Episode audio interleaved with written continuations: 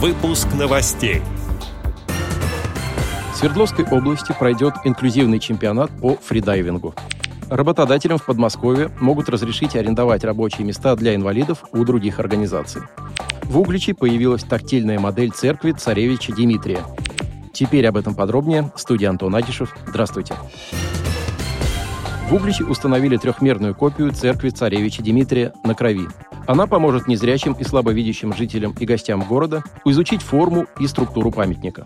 Церковь построена на месте гибели сына царя Ивана Грозного. Это одна из главных достопримечательностей края.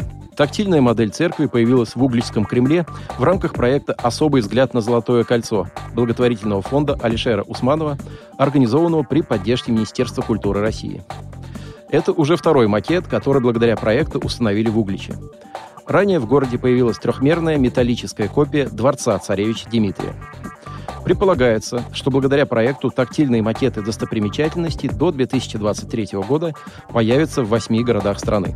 Адаптированные копии получат, в частности, такие архитектурные символы Золотого кольца, как ансамбль Успенского собора во Владимире, Свято-Троицкая Сергиева лавра в Сергиевом посаде и церковь Ильи Пророка в Ярославле. Отметим, что «Золотое кольцо» — это один из самых популярных маршрутов России. Около двух миллионов туристов исследуют его ежегодно. Именно поэтому важно сделать маршрут доступным для людей с нарушением зрения.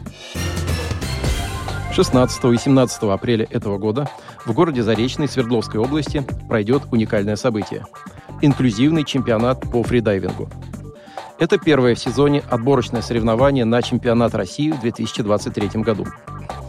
В 50-метровом бассейне «Нептун» в общем зачете выступят сильнейшие атлеты, начинающие фридайверы, люди с инвалидностью и люди, преодолевающие зависимость. На этих соревнованиях ранее изолированные друг от друга социальные группы смогут получить позитивный опыт общения и взаимодействия. Для атлетов с особенностями здоровья организаторы обеспечат все необходимое. Направляющую веревку под водой для незрячих, особый протокол для неслышащих, сопровождение волонтеров и другое. Для участников соревнований будет организован трансфер от железнодорожного вокзала города Екатеринбург до бассейна и обратно. Работодателям в Подмосковье могут разрешить арендовать рабочие места для инвалидов у других организаций.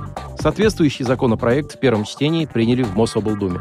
В Московской области работодатели зачастую испытывают сложности с подбором рабочих мест для квотирования, особенно по инвалидам.